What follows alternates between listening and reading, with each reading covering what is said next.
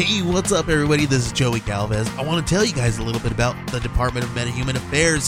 This one is a story about a team led by a retired sidekick, two felons, a failed actor from Broadway, and a reprogrammed cyborg. But their first mission is to stop the criminals who have robbed a bank, and they will have to set the world at ease. You're going to get 180 pages of entertainment, action-packed awesomeness right here in the first 6 issues in a collected hardcover volume 1. All you got to do is head on over to Kickstarter.com and type in the Department of MetaHuman Affairs or DMA and check it out right now.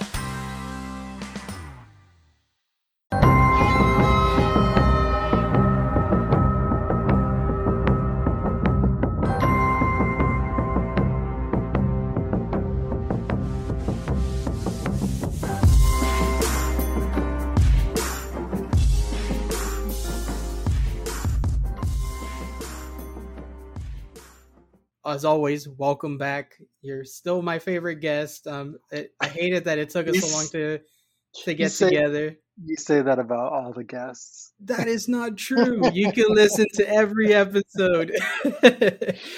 No, honestly, you guys, you and Drew hold a special place in our heart. You know, with Canto, we the pioneers of our little tin hero. Which, congratulations. I mean, it is blowing up. I mean, it's been awesome to see it grow. I think I mentioned it on Twitter on one of your guys' posts where, you know, it used to be the case where we used to, you know, mention Canto to people and they're like, well, what's that? And now, like, I hear everybody talking about it, which is awesome. It's like, I picked up the new Canto and I'm like, yeah. Yes. I mean, that's one of the best parts for us is to have readers, just to have a base of readers that will go into the shop, and when they see that there's a new issue of Canto, they just buy it. It's you know, as creators, we sort of work in we're kind of insulated in a way where a lot of indie creators, The goal is to break out of the, you know, group of folks that will always read your stuff and you've met them and you know that you have personal relationships. The goal is to break out of that and create a wider reader base so that it's people that you've never met, you've never interacted with, and the only reason they pick up your stuff is because they like it. Right. And it's so fun to see. To hear stories like that where readers are going into the shops and they're just picking up Canto because it's Canto. They don't know me. They don't know Drew. They just know that they like the story.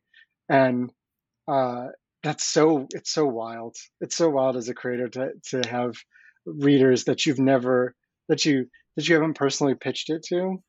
Right. And, you know, as indie creators, we always are building one reader at a time, and you just, one more person you talk to and one more person you interact with, and you just constantly build that.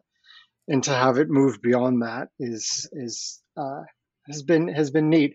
And I say that, and yet Drew and I are still constantly pitching Canto to people.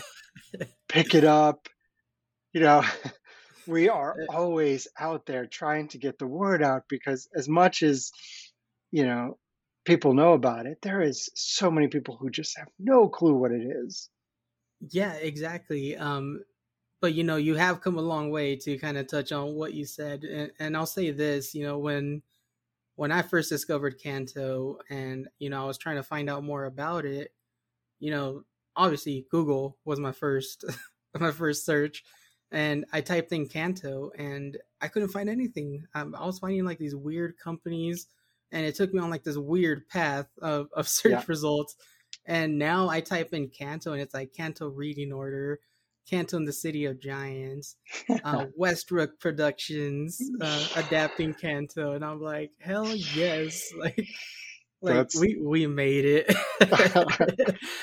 I know. I mean, there's so far to go with what we still want to do with Canto and the story, and just exposure and, you know, getting the word out even farther, but it's good to know that you get on Google and you can type it in and now it pops up. Yeah, for sure. That's certainly wasn't the case about 2 years ago. Yeah, and never stop converting people. It's like putting a cult together. Yeah, we're coming up. I was just looking at the calendar. We're coming up on 2 years. I think it was June 26th of 2019 was the release day for Canto #1. Oof. I'm sure that's going to be a special day. You guys going to do anything special? Oh my God. We're going to make comics. We're just being crushed under deadlines to get Canto 3 out. So we're nicely ahead of pace. So we just want to keep that going when Canto 3 #1 comes out in July. It's 6 issues. And I tell people all the time, I tell creators all the time, when you try to work ahead, and when you put out a comic for pre-ordering, it's the train has left the station, and you just got to do your best to keep up, because right. it is not slowing down. Yeah, it's going to leave with or without you. And no matter how much time you've built into your schedule, it's not gonna. You're going to be shocked at how little time you actually have. Yeah. I saw somebody on Facebook mention that being a creator or a creative mind more so is kind of accepting the chaos and making sure that you're not trying to follow a set path, just accept the drift of wherever your creativeness is taking you. With the tidal wave, you just gotta swim with it and not against it. Exactly. No, and I love that, man. And I mean, you guys have done a great job, because you guys have put together such a diverse community, and it's like these great people. And I've even followed people just from your Instagram, because you guys are always sharing all your fans, their excitement and posting everything on their Instagram stories. And it's contagious. And I love that, because I don't think I get that from another community. Not to say that other communities are toxic or anything, but yours is truly special, because you can see the love and how Canto has touched these people in a special way. And it's really awesome. I don't think I've ever seen anything like it. And I think that's honestly what has helped it grow. It's this contagious happiness, and it's hope. It's hope and courage, and just being able to cheer for somebody who doesn't have any. There's complexity to the story, but there's not. But it's so easy to understand. You understand what he's doing and what he wants to do, and what his quest is about helping others. I take joy seeing the folks, the readers who are who really love it, because we love it. It's not some sort of self-centered view of, oh, these readers like what we've done. It's that we were able to, in whatever alchemy we did, to turn whatever we bring to the table, to turn it into something that conveyed our love for this story and for this character to others in a way that they embrace that. Right. It's just so great to see that the passion that we have for it is, shared by other people. For sure. Yeah. And, I can vouch for that. And people, if you're listening, this is not a sales pitch, because I don't think I have ever heard you guys reference Canto as a book or a comic. It's always he's your partner. And I absolutely freaking love that. Well, just to be clear about it, it is a comic book, and we would love for you to get a copy. There's a sales pitch, right? Yeah. I will say this, Jesse was very excited to get his trade of The Hollow Men.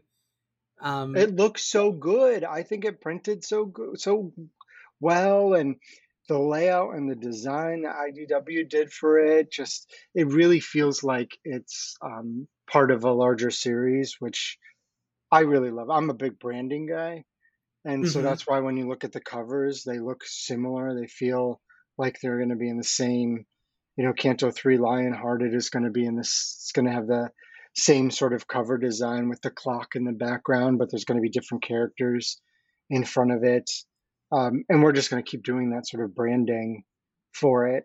But I was really happy when I saw, you know, when I got a physical copy and saw how beautifully it printed. And then, you know, people picking it up, you got a lot of trade waiters. So readers who wait until the trade, they don't pick up the single issues. And so it's fun to see the second wave of readers who are picking this up for the first time in the collected edition. Yeah, exactly. And I love that mentality. And yeah, you can definitely see it in the care that you guys put in putting this together, because I feel like most of the time, at least from my experience with a few select trades, it almost feels like a trade is an afterthought to them.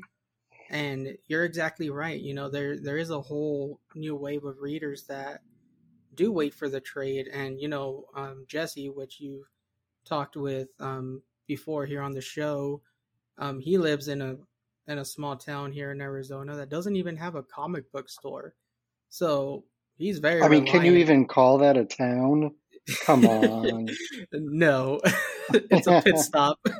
And that's exactly what it is, actually. You know, it's Yuma, Arizona. It started as a very small fort. And honestly, the only thing that keeps that town alive is the Marine base.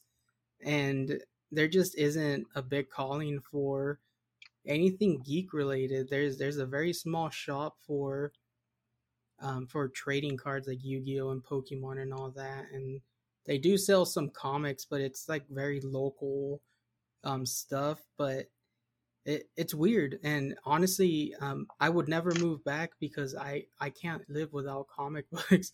And even with like the shipping available today, like there's nothing beats the feeling of going on Wednesday or Tuesday now for DC and, you know, just picking up your stack and like, you develop this relationship. Like I've been going to my shop for almost 2 years now and everybody knows me, and, you know, you have these conversations about what's coming out, and it's a whole experience. To me, it's like a theme park, you know, it's like every Wednesday I'm going to Disneyland and it's a community, and, you know, there's a lot of shared interests, and that's what the comic shops really should be, is a community outlet.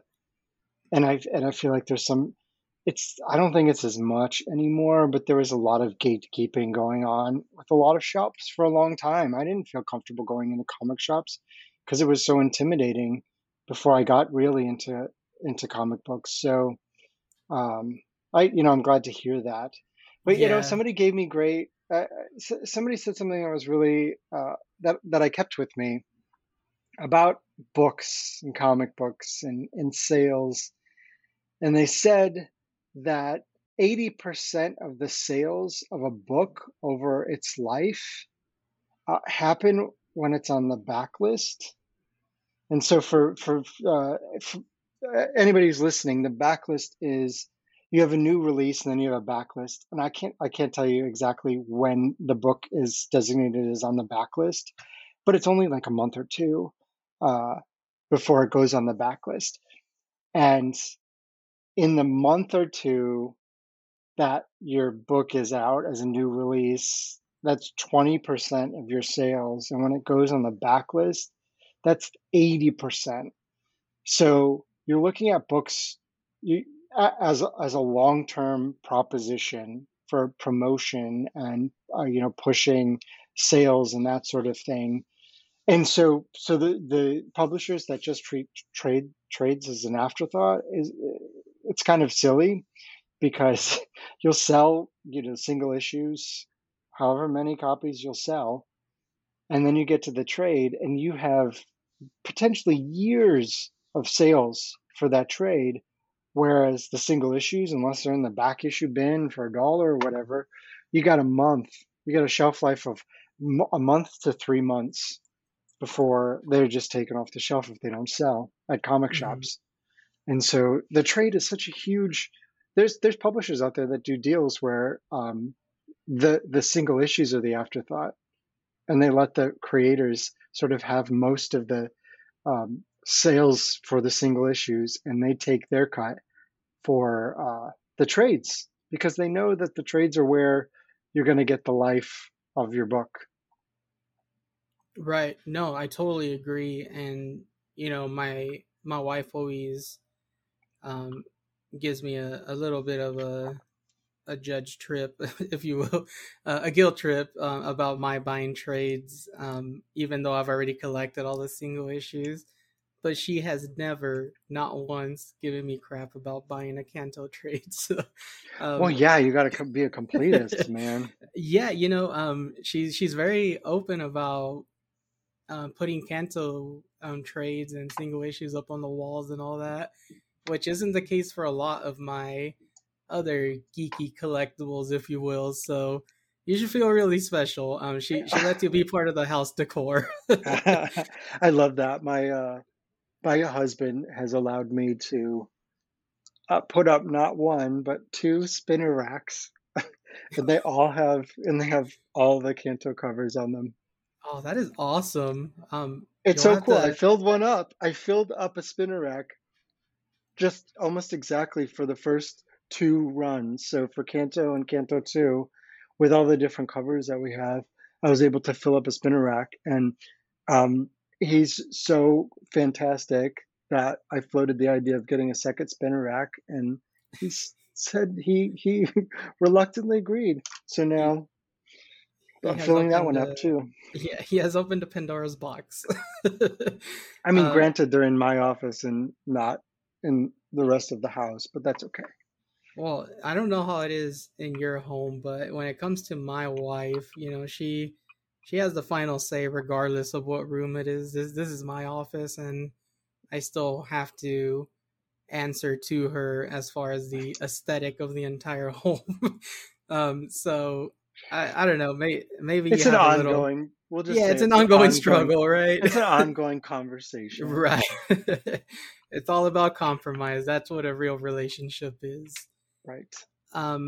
You'll have to message me privately sometime where you got those spinner racks, because we've been looking for something nicer to display them on. And we found these clear like wall shelves, I guess you can call them, on Amazon. But we've been looking for something a little bit nicer for the comics that we really care for, to kind of show them off more. And, you know, to touch on the covers that you were mentioning about Canto, that's something else I like. And I mean, you've heard the story many times from me about how my wife got pulled in by Drew's cover, and that's the story of our Canto journey. But they do feel like connecting variants at times, and they're still different enough that you can appreciate each one on their own. But we have them up on the wall, you know, from one and all the variants that we've collected, you know, all the way across, and they flow together, and it's beautiful. Like it's artwork. There is a just a very quick anecdote. Canto has been on every single cover that we have done, but there is a cover coming where it's our first one that Canto will not be on. Oh. That's a big deal. A special one. Yeah. It's a big deal. It's and we don't have any plans to have any other covers without him on it. So it's just this one cover, and we were really, you know, we were kind of nervous about not putting him on the cover, but I think it's a good cover. So, no, yeah. Is it out for the public to see it? Did they release a preview yet, or no? So it's the cover for issue 3 of Canto 3. Gotcha. Well, hey, keep an eye out. So Drew just finished it, but yeah, I think that's to me that's a key cover, because it's the first one that does not have Canto. I don't know how much of a key it is, because you know, the series is called Canto, so it's kind of a reverse key. Hey, no, yeah, you gotta try something different. I mean, that you have my attention for sure. I mean, we'll definitely have to check it out. And I mean, it'll be up on the site once the previews come out. But I wanted to talk about, speaking of like special issues, if you will, you do a lot of work with Collector's Paradise. How did that get started? It's a great program. So Collector's Paradise is a shop close to where I live. There's in Southern California, and it became, I moved in LA 2-3 years ago, and it became my local shop. And when the pandemic hit, nobody was doing any signings, no shop appearances, no cons, nothing like that. So Ed, who owns Collector's Paradise, came up with this idea of, we can do a pre-order. If you pre-order all the issues of a like 5-issue miniseries, and the creator is local, I can have the creator sign all of the books, all of the issues, and for the creator, it's just a matter of taking the time to go to the shop and sign the books, but it locks in pre-orders through Collector's Paradise for all 5 issues. So you don't have to worry about keeping folks on from issue 1 to 2 to 3 to 4. So it's a great thing for us as creators, but he thought this is a way to get signed copies out there for readers who want them. And we started with Canto 2, The Hollow Men, in 2020, I think it was August. And from there, it was very successful. And from there, I personally have done Canto in the City of Giants, Canto 3, Killer Queens, which is my new book that's coming out from Dark Horse in the fall. And Beyond Me, he's expanded into so many different series now, where he offers the pre-order for all the issues. And Southern California creators who are local will come into the shop and sign them all. And, I post photos all the time on my socials of me going into the shop. It's one thing that's really brightened up the stay at home for the last year and a half or so, was being able to go into the shop. Just otherwise it was basically closed. And just being able to go in the shop and get that little exposure to the, all the comics on the walls, and just be around all that stuff as I'm signing comics for readers who have jumped on board. Yeah, it's honestly great, and I don't think I've missed one yet. So it really gives me. I always sign up for all of your guys' full runs, anyways, but it gives me the peace of mind that I'm going to have that backup in case life happens, because I do have 2 dogs that do spaz out every now and then, and he got a hold of one of my copies of X-Men Legends, and I mean, he's a puppy, he's 4 months old now, and I think he was about, I want to say like 2 months old when he got a hold of it, so I can't really blame him for it. He does like to chew things, especially as he's teething, but I do like having that peace of mind that I will get those signed copies at the end. Sure. And it's honestly a hell of a deal, because I mean, to have your autograph along with like a COA or certificate of authenticity, I don't think that they charge anything more than cover price, do they? Well, I was going to say that shout out to Ed.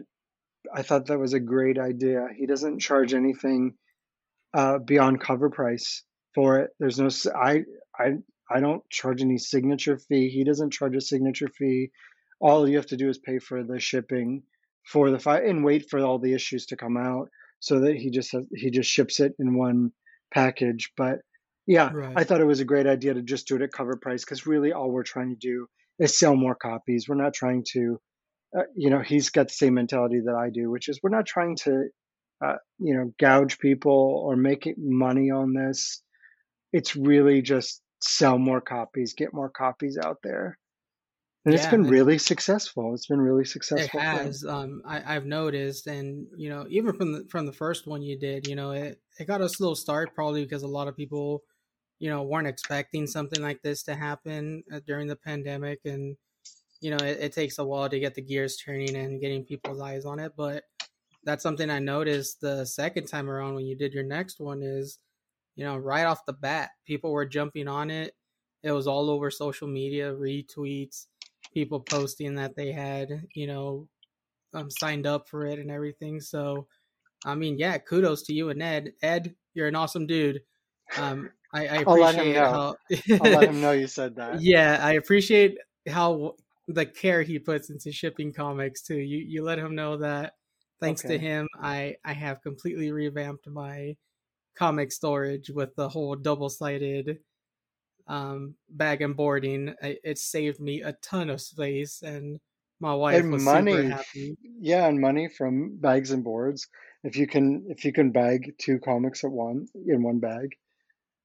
Yeah, I don't know why I never thought of it, and my wife, I believe, had mentioned it before, and I kind of brushed it off. I was like, no, it doesn't seem right. I don't think it's meant for that. But I mean, I got his comic and I was like, hey, this actually looks pretty cool, and we did it. And I think we condensed from like 6 boxes down to like 3 or 4, and I was like, holy cow, and we have all these extra bags and boards now. It worked out great. I mean, that's awesome. So, it's great. Ed, you have brought a lot of good things to my life. But, before we do jump into Killer Queens, I wanted to pick your brain about the series. I don't think we've had a chance to really speak since this was announced, other than my congratulatory message. What can you tell us about that? Is any update as to when we might see it, or anything you can see? What? I don't know what you're talking about. Well, the Canto adaptation, of course. Teasing you. Yeah. So in March, we announced that Westbrook Studios, which is the studio, it's Will and Jada Pinkett Smith's studio, had optioned Canto for a film adaptation, with Drew and I executive producing, and I get to write the screenplay. So it's been a very exciting few months. It's still pretty early in the process, so we are still moving ahead with the, partnering up with Westbrook and working on moving it from the page to the screen. And unfortunately, I don't have too many updates at this point. That we're a little early in the process to share a lot of information. But follow us on the socials, and as soon as we will be screaming it from the rooftops the moment we have some additional piece of information, or attachment, or, progress report. We will be sure to share all of that. But it's very exciting. It's exciting to be a part of the creative process. A lot of times when comics get optioned, it sort of moves on to another team in the TV or film space, mm-hmm. and they take it from there. And Westbrook has really trusted us to be part of the team that's going to adapt it. So, it's still going to be Canto, maybe slightly, there might be variations from that first story arc, but, it's still going to be authentic Canto, because we're still going to be very much involved with the story that's going to be on the screen. Right on. Like, just knowing that it exists is good enough news for me. When I first started reading comics, I picked up Donny Cates' God Country, and I always thought that I would be the most excited about that being adapted into a film, which it is, with Donny Cates writing the screenplay as well. But honestly, I was much more excited about Canto. It completely won me over. And I was in disbelief when I read the article. I was like, no, I feel like this would have been like something that I heard about sooner. Like, how was I so out of the loop? And it just came out of nowhere. And I believe it was so late in the evening too. I was like, they can't be dropping news this big so late. And oh man, it was so good to see. And let me ask you this, and maybe, I know you're very early in the stages, so maybe you can't answer this. So are you looking to adapt the entire first arc into one film? Yeah. Okay. So that's the goal, is those first 6 issues, that If I Only Had a Heart arc is going to be what is the basis for the film adaptation. Right on. No, I love it. So let me pick your brain a little. So, you know, obviously you've been writing for a while, and, you know, you've obviously been very successful in writing comics. And how has it been to make that jump into a screenplay? Is that something that you had done before, or has it been kind of like a culture shock for you? So, yeah, so I started out writing in film. So I went to I went through a program at UCLA called the Professional Program in Screenwriting. I don't know, 2013. I don't know. Time has no meaning, Thomas. Exactly. No, the pandemic has turned the world into its own dimension. Anything prior 2019 does not exist. Right. It was the before times. So, you know, it was almost, close to 10 years ago now. Well, I went through that program and I started writing screenplays, and, you know, I wrote some in TV, pilots, that sort of thing. And then I moved over into comics, found some success in comics. So I had all of that, you know, screenwriting under my belt. And I also continued to do that as well as comic writing. So I had and I experienced some success there. So by the time Canto was in Westbrook's hands, and you know, we asked, you know, I wanted to be the one to write the screenplay, the adaptation. Mm-hmm. I had some ammunition for that, so I had a sample that I could give them, and I could, you know, just basically demonstrate to them I can write a good movie. I'm not just writing comics, so you can trust that I'll be able to adapt this into another medium. And they agreed with that, and so that's why I got to stay on. You know, I think with Donny Cates and God Country and that sort of thing, you get to a certain level of success, and then folks just sort of trust you with being able to do all this stuff. Right. We definitely are not. I'm not at that level, so it was convincing them that I'm the right person for this, and having created and, you know, co-created the story with Drew and written all the scripts for the comic, it was easy to pitch me as the best person to be able to tell the story. And then the other piece of it was, and also I have experience writing movie scripts.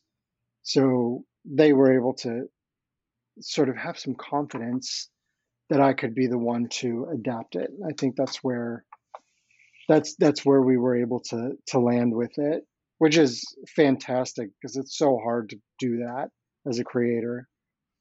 Yeah, no. And honestly, I think they made a great decision. I mean, I don't think anybody could do a better job than, you know, you two who created this entire universe and have that bond with the character and, you know, the book, that I don't think anybody coming in, as passionate as they may be, I think something's always lost in translation, which we've seen in many comic book adaptations and adaptations of other forms of media like video games and such. So, and there's an intangible piece of it, which is Drew and I have been working in this world so long and so deeply that when I'm writing the script or we're looking at adapting it, there are things that are going to pop up that are subconscious, that are, you know, things that have been percolating in my brain, mm-hmm. that will make it onto the page, that somebody who hasn't been steeped in this world the way we have been, it wouldn't necessarily occur to them. So I think that's a huge value that we bring to an adaptation, is we could write a 30-page Bible as to what this world is and who all the characters are and, you know, every nook and cranny, and still there's going to be places that we think of to go to that somebody who's coming in cold, who has not been part of the story on the comic side, that may not occur to them to do that. And I think there's a lot of value there. Yeah, and no fault to them. It's just, I feel like when you're the one, you know, the mastermind, Pinky and the brain, if you will, or two brains in your case, with you and Drew. I won't throw Drew under the bus calling him Pinky. I'm going to tell him Pinky and the brain. You know, it's like part of that world lives in your head, and, you know, it's nothing that nobody will ever have access to. So, yeah, for sure. Will and Jada, you probably don't listen, but hey, you guys made a good choice. But I want to talk about your new comic, Killer Queens. Killer Queens. Man, I freaking love excited. This. I'm so excited for this book. You know, and I don't know if you have any say in the covers, because honestly, between Canto and Killer Queens, like, the covers are killing it, man. I mean, dope, right? They're dope.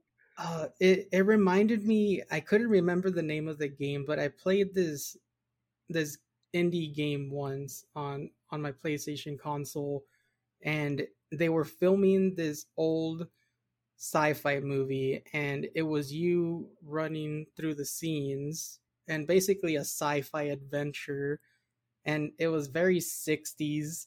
Like, oh my god, that sounds amazing. I'll have to find out the name so you can check it out if you want to play it, but it was very comedic, and you're basically filming these scenes and like playing out through the scenes in the movie. And this is the vibe I got. It was like very retro. It's called retrofuturism. Yes. Okay. And it's what the people in the 1950s thought people in the 1990s and 2000s, what it would be like, you know, with the flying cars and the Jetsons. Yeah. It's very much that. And so Killer Queens, for everybody who's listening, we put together an all LGBTQ creative team to create what I, in my dad joke way, like to pitch as Guardians of the Galaxy. So, it's two gay reformed intergalactic assassins who are on the run from their former boss, who is a fluffy monkey with a jetpack, and they've stolen their ship, so they're trying to avoid him chasing them down, but they've got to eat, of course, so they take a job, which is a kidnapping retrieval on a nearby planet that half of it is run by a fascist dictator who does not care for outsiders. But their carefully laid out plan pretty much all goes to hell right away. And they're the Killer Queens, so, you know, hijinks ensue. So it is a send-up of 1940s, 50s sci-fi comics like Planet Comics and Weird Science and those kind of things, but with a very 21st century queer sensibility to it. So that's kind of my goal, was to mix, you know, that very antiquated notions of people from the 50s, indifference and the quote unquote other, and sort of mix that in with our, you know, evolving sensibilities about how we treat each other, even though we might not be, you know, we all have unique characteristics. So right. That's what it is. No, and honestly, you captured it perfectly. The Guardians of the Galaxy is honestly the best joke I've ever heard. And somebody else said a long time ago, in a galaxy far, far gay. Oh, kudos. And I lost it when I heard that. But the tagline is putting the sass in assassin.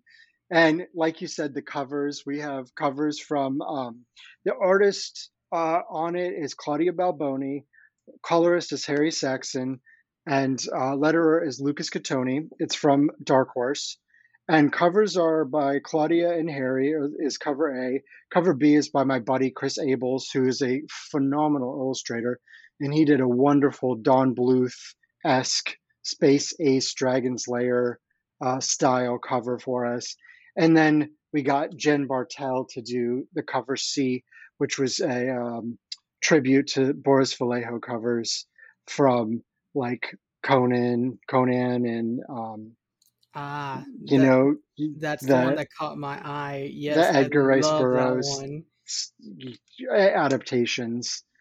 A lot of the listeners might know it from the movie poster from the original National Lampoon's Vacation movie, where he's the big muscly guy with the torn shirt and his wife is holding onto his leg.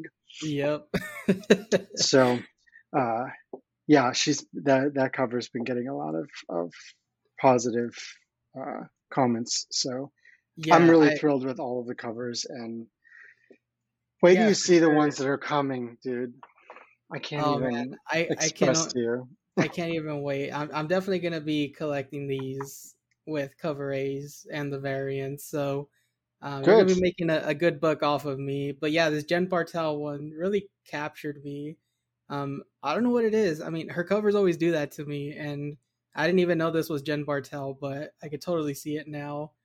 And yeah, I mean, there's something about the detail that she put, especially around Max and Alex's face on this cover. Yeah, it just like draws me in, and it's awesome. Yeah, so it's going to be 4 issues, and all the cover A's are Claudia and Harry. All the cover B's are going to be Chris Abels.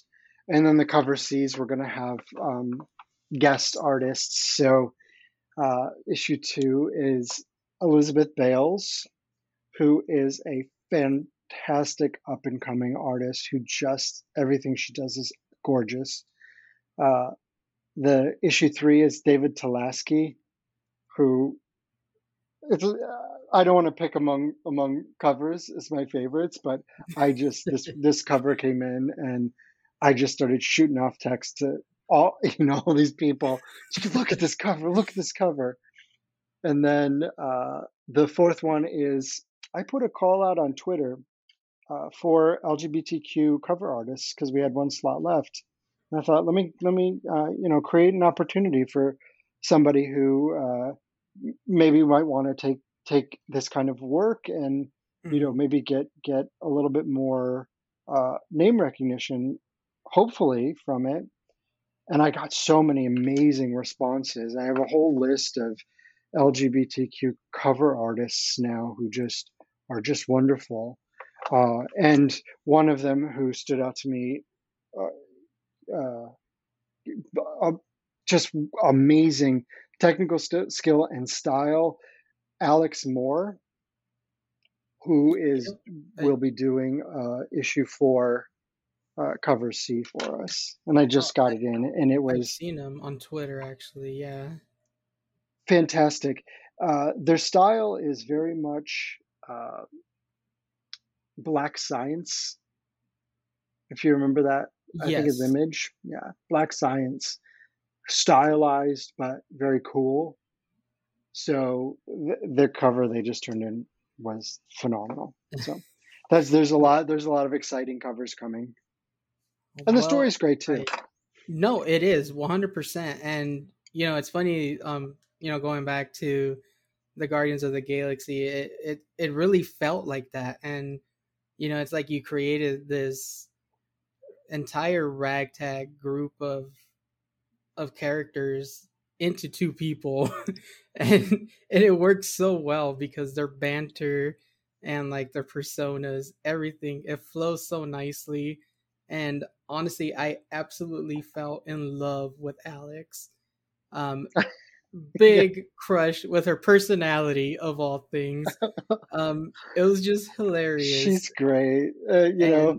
I set out.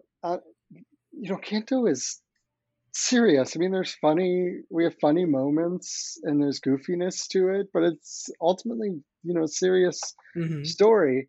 With Killer Queens, I wanted to set out to do something that is just fun and funny. And we definitely delve into some serious issues like fascism and xenophobia and, racism and just the ostracizing of the quote unquote other, anybody who doesn't look or act or think like us. Mm-hmm. And we delve into those issues, but we just have so much fun during the whole story with these 2 characters that's what I wanted to, that's what I set out to do. And I hope the readers who really like Canto give it a shot. And you know, it's not going to bother me at all if the people who love Canto don't love Killer Queens. I think there are going to be new readers that come in that maybe didn't connect with Canto, but then do connect with Killer Queens. So my goal is to, at the end of the day, just continue to expand the readers who are picking up these comics to read, even if they don't necessarily pick up everything that I do. They find something that they enjoy. Right. No, yeah, I totally get that. And, you know, something I always say is, you know, when it comes to comic books, it's almost like music. I wouldn't go out and say that any music is bad. It may not be for me, but it's for someone and for somebody to enjoy. And that's exactly what it is for comics. You know, I will never say that a comic is bad, and it does. Every single comic I've ever read, whether it was one that I wanted to read long term or not, there was something that I found that I enjoyed, and there's always something good to get out of it. So yeah, you know, maybe it won't be for everyone, but it will be for somebody. And at least for me, you know, this is 100% different from Canto, but you can still see the boor in it. I don't even know what that is. We'll call it that. You know, it's the best way I can compare it is to I'll go back to one of the first comics I read was when I read Die from Kieran Gillen. You know, it's a very serious and heavy comic that deals with, you know, loss and a lot of, you know, negative impacts on people's lives, and there's no really silver lining or bright light that you can find out of this series. It's just a really dark comic. And then he went and wrote something like Ludocrats, and this was just bananas. And it's exactly, you know, the same story with you know, you get Canto and you get the hope and you get, you know, the story that, you know, for us adult readers, we do see the, you know, the dark undertones that are there that, you know, maybe not the younger readers won't really pick up on completely. And then we get Killer Queens, and it's like a whole other side of you, but it's still your writing. You can see it, and like, oh, that's cool writing. That you say that. Yeah, I don't know. It's still you, and like I could tell this is a boor book. But it's like I'm getting to meet a new version of you, and I loved it. You know, it 100% was cool. It's like getting to meet this new side of you, and I honestly wasn't sure if I was gonna like it because I didn't know what to expect. But I love sci-fi, so I was like, for sure I'm gonna give it a shot. And I love you guys, so you know, I wasn't not gonna give it a shot, and I couldn't put it down. When you sent me the link, I read it, and I read it again today as an excuse to be able to read it again, because, and I'm sorry if I butcher his name, but is it Beatty or Bitey? Beatty. Beatty. And it's actually that his name is based on the species of monkey that he's based off of. Gotcha. There's a Beatty monkey. Okay, so I know you guys have done a lot of Canto figures, or people have done them for you. Somebody don't you get want on this. A little fluffy monkey with the jetpack, man. Yes, a Build-A-Bear, if you will. How about some hench otters to go with? Yes. That? Oh my God, that killed me. Who came up with that idea? I don't know. Somewhere along in the process, we decided he needed hench people. But you know what? Otters are just adorable. And what would you do if you were an otter, but then you had to be a big tough guy? It's not great. It's not great. Yes, I absolutely love that he has like this very intimidating, like Terry Crews body, and then you get to his face, and it's like it's a little otter face ever.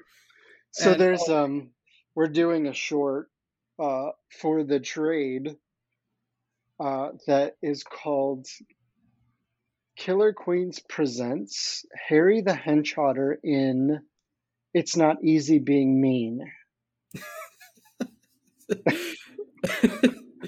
Oh, it's man. Just about a little slice of life for poor Harry the Henchotter. There's a little bonus that you get if you get the trade. He's misunderstood by far. He's just trying to be this big tough guy. He's like, oh yeah, I took this job with this monkey with a jetpack, and I was like, oh, this guy, he gets it. So I can relate to this.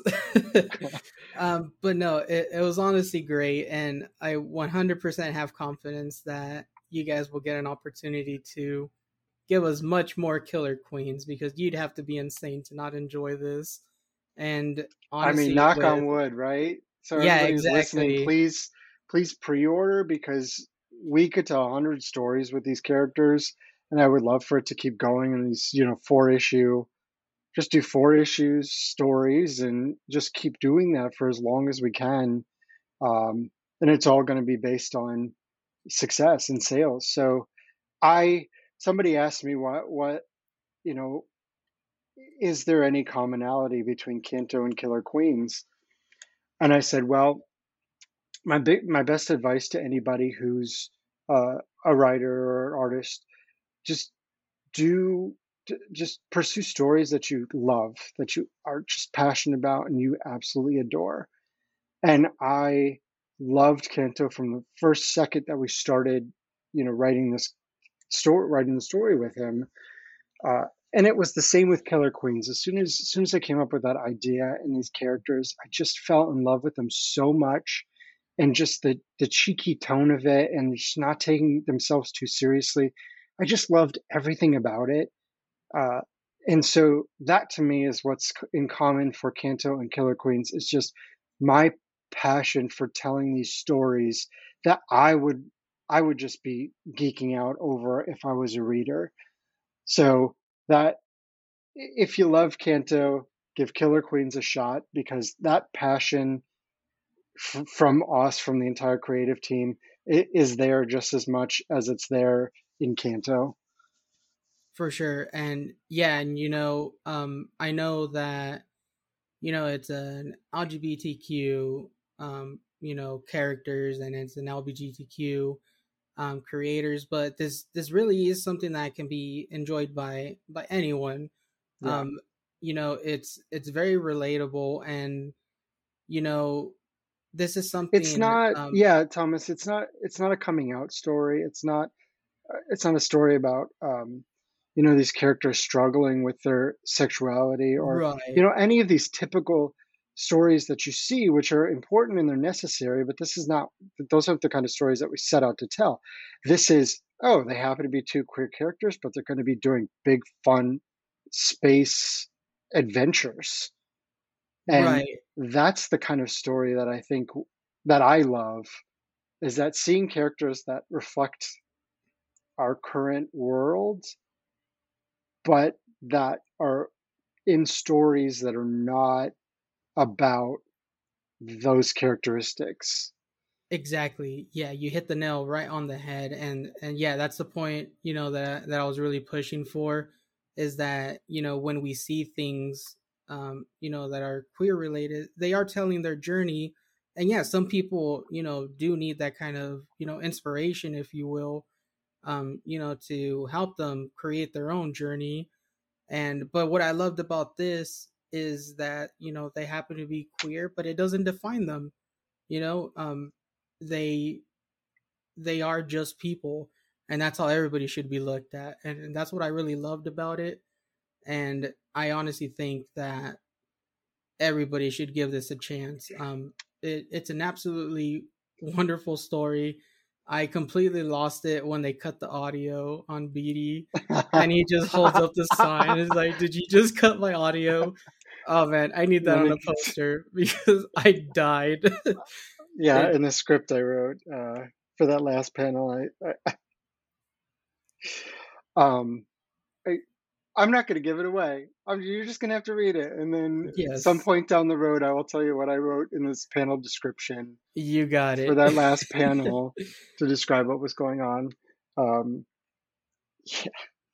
We didn't take ourselves too seriously. And I think it's honestly, it works because it came out as it should have. It's just something that, you know, as a reader, sometimes you read a comic and from page one to the final page, it just flows and you kind of feel like, you know, you enjoyed something that was fluid and good. And the best thing for me is when I turn the page and it's already the last page and I'm not ready for it to be over. That's when I know I experienced something great. And I mean, this was digital, so I was scrolling, but you get the picture. That's how it was. You know, it's those issues that you just read, and there's nothing that ever takes you out of the story. It's exactly. Just, you're constantly, the whole time. 10 minutes takes 15 minutes to read a single issue, but for those 10 or 15 minutes, you're just sort of taken along on that journey. Yeah. I was on the ship. That makes me so happy to hear that, because we toil in the dark. We toil in the dark by ourselves, and we never know how these things are going to go. And this was kind of a big, turn from Canto. But again, I just had so much passion for it. So happy with Dark Horse having taken a chance on it. You know, get a good LGBTQ story out there that reflects well on the community, and put together an all queer team that really was able to bring some genuine, perspective to it. And those were all the things that we were going for. And I feel like based on the very early feedback that we've gotten, that it seems to be working. So let's keep it going. Yeah, for sure. This really speaks unity more than anything to me. With us basically removing these labels from each other, because at our core, we all have a heart, and that's what I like to. We're just all space dum-dums. Yeah. Like these two. We're all space henchmen otters or space monkeys with jetpacks. Yeah. I love that. But, let me ask you this, because this something that I've always been curious about. And I think why I was so excited to see something like this, especially, during Pride Month when, we get to celebrate these things. Do you think that, this is something that the comic industry needs more of?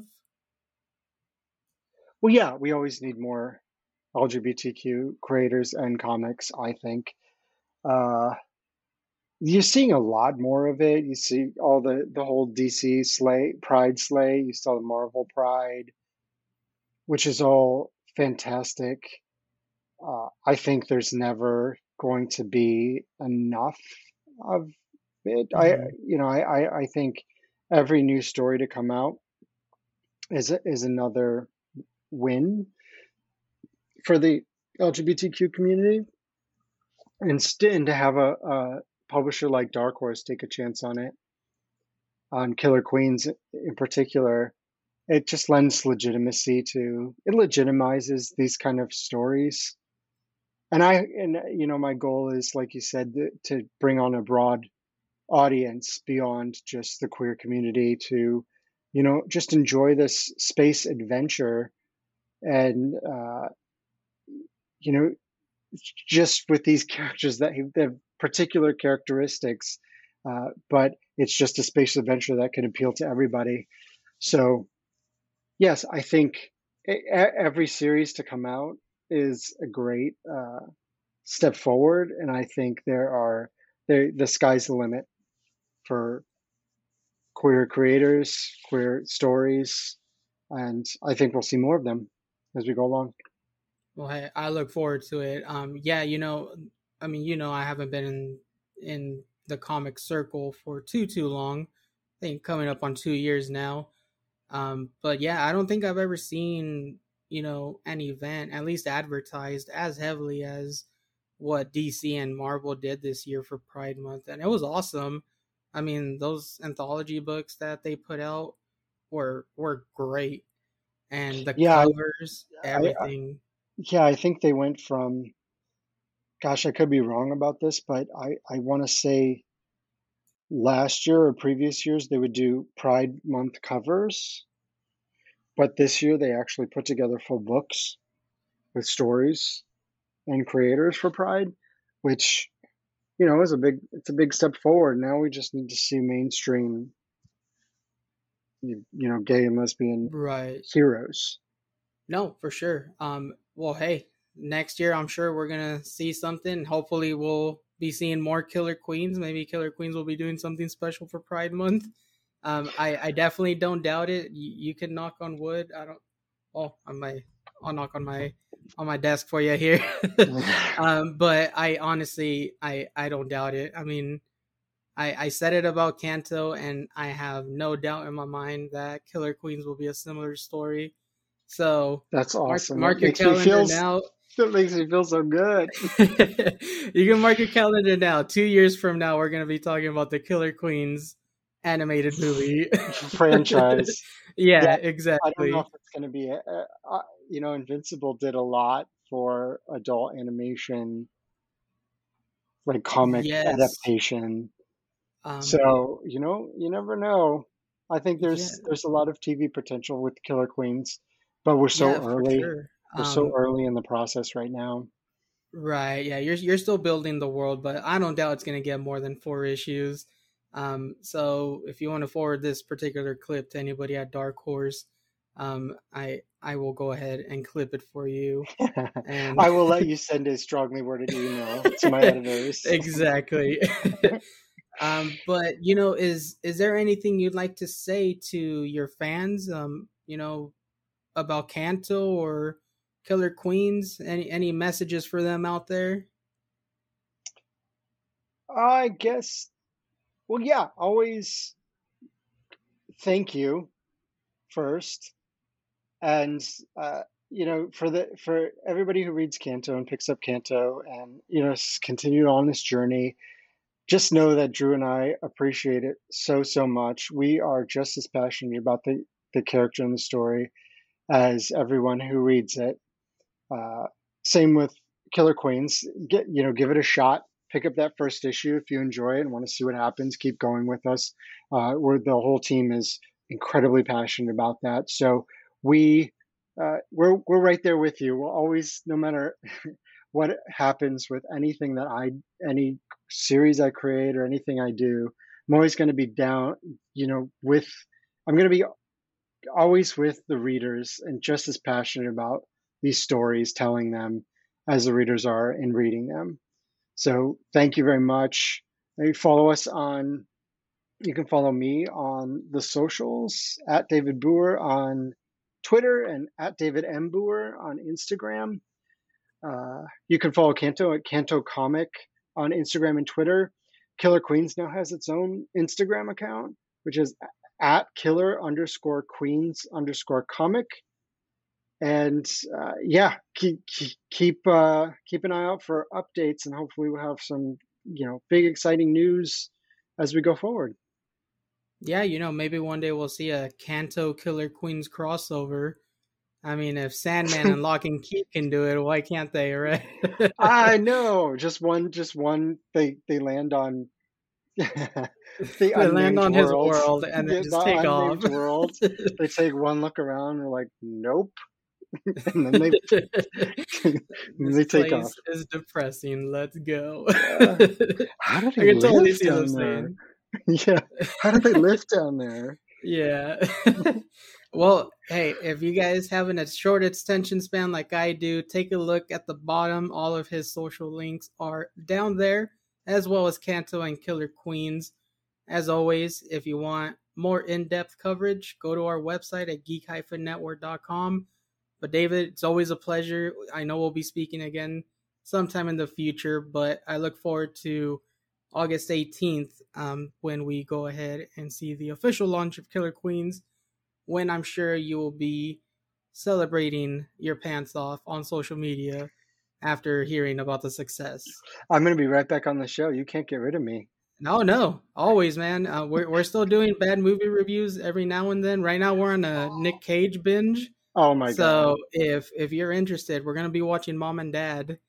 Am I going to have to go to the mat for Con Air or... We're actually doing his more unknown bad roles. We just did Jiu-Jitsu and Willy's Wonderland recently. Oh, and now we're doing Mom and Dad, which I'm not sure if you're familiar with. Is it a horror movie? It is in a sense. So aren't they like killers or something? Yeah. So essentially, this movie it's about two teenagers whose parents and every parent in the town for 24 hours goes on like this frenzy where all they want to do is kill their children. And Nicolas Cage just happens to be the parent of one of the protagonists. And it's the Nickiest Cage I've ever seen. It supersedes Nicolas Cage in Face Off when he loses his mind. Oh my God. It's bananas. And my friend Daniel, who's been doing these episodes with me, has never seen it. And it's a crime that he has never seen this side of Nick Cage. So if you want to join us, let me know. And we'll put together a date where we can all get together. Okay. You're not going to make me go to the mat for cats again, are you? No. Okay. I will never make you do that. But hey, again, yes. But as far as Con Air, you do not have an enemy here. I absolutely love that film. I do too. I cried. Yeah, I'm not ashamed to admit it. When whoever sang "How Do I Live" at the end, I'm like, Nick Cage, you just made me cry, and now I'm mad at you. Oh, man. And I love, his name always, Steve Buscemi. He's absolutely great in that movie. Well, in Steve Buscemi's defense, he's pretty much great in everything. That is true. And he is friends with Adam Sandler, so we can't go wrong there. There you go. But hey, I'm going to hold you to it. If you're interested, you can watch the movie. But in the meantime, everybody go pre-order Killer Queens. Go to Collector's Paradise. Are they still doing the signing for Killer Queens? Oh yeah, it's still open. You can order pre-order all 4 issues at cover price with my signature and a certificate of authenticity. And if anybody was aware of Canto in 2019, if you got your pre-orders in for that first issue, you have done well for yourself. So I don't know if Killer Queens is going to go that same way, but why not pay $4 instead of more than that? Hey, you never know. But again, always a pleasure, my friend. We'll be seeing you again soon. And everybody, check out the links at the bottom. I'll add Collector's Paradise so you can pre-order Killer Queens and anything else you're looking for. But remember to always geek responsibly.